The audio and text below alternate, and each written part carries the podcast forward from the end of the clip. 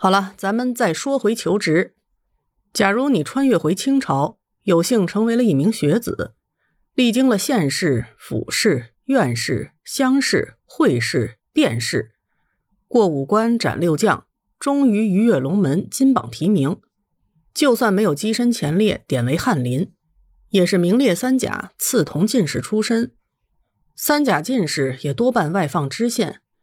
加上省级回避和冲繁皮难的考量，你大多数情况下会被外放到一无所知、无亲无故的某省某县，在那个穷乡僻壤里，有人脉盘根错节、个个堪称地头蛇的书吏和衙役，还有你从来没有经手过的钱粮、诉讼、仪礼、治安等大小政事，只凭区区一个人，该如何应对呢？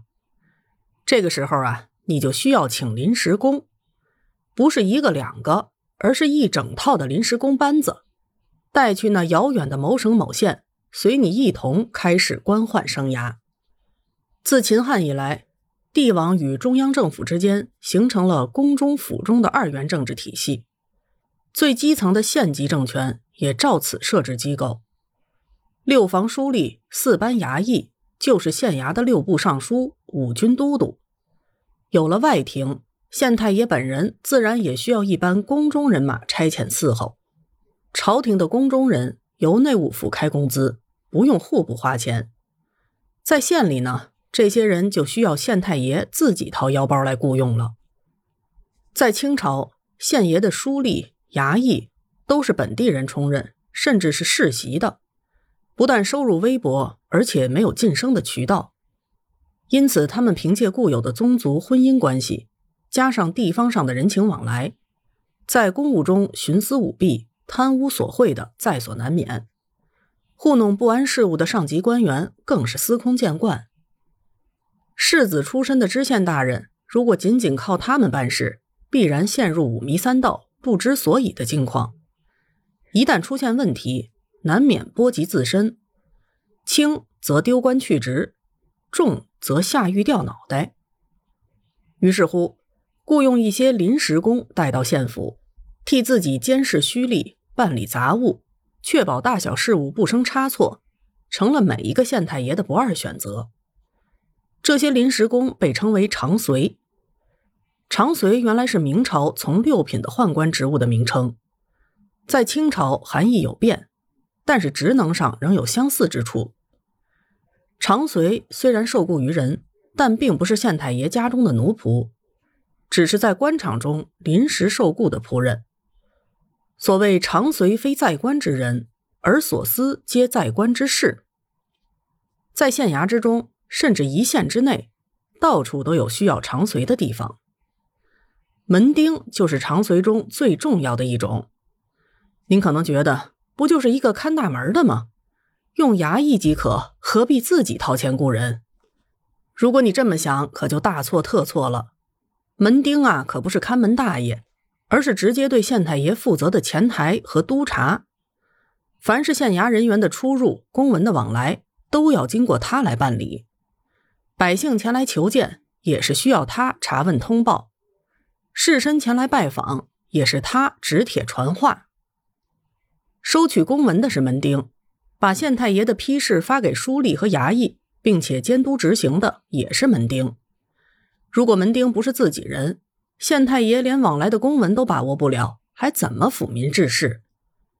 有些知县上任的时候，把在自己家中服务多年的仆人带来做门丁，图的就是一个放心。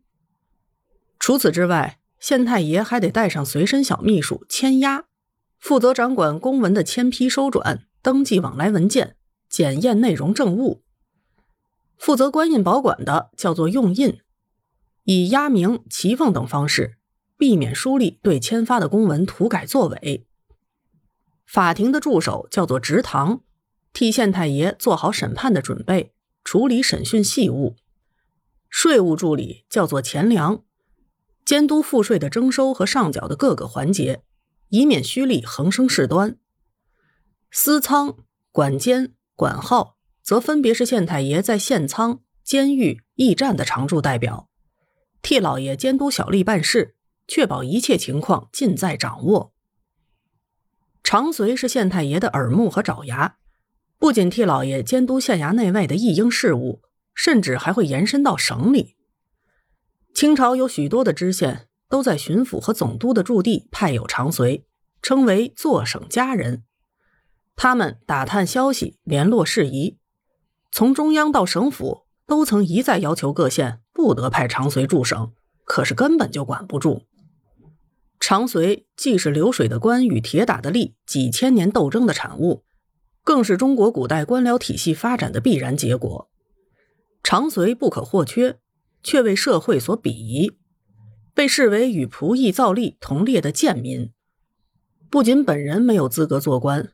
子孙三代之内也不许参加科举。清朝各级政府对基层官员雇佣长随没有限制，唯一的要求就是及时上报长随的身份、籍贯，用以造册登记，不使逾矩的情况发生。于是呢，常有长随不向主子汇报真实姓名的情况。清朝官员汪辉祖就说：“长随与弃买家奴不同。”忽去忽来，事无常主，甚至礼居姓氏俱不可平，忠诚足信，百无一二。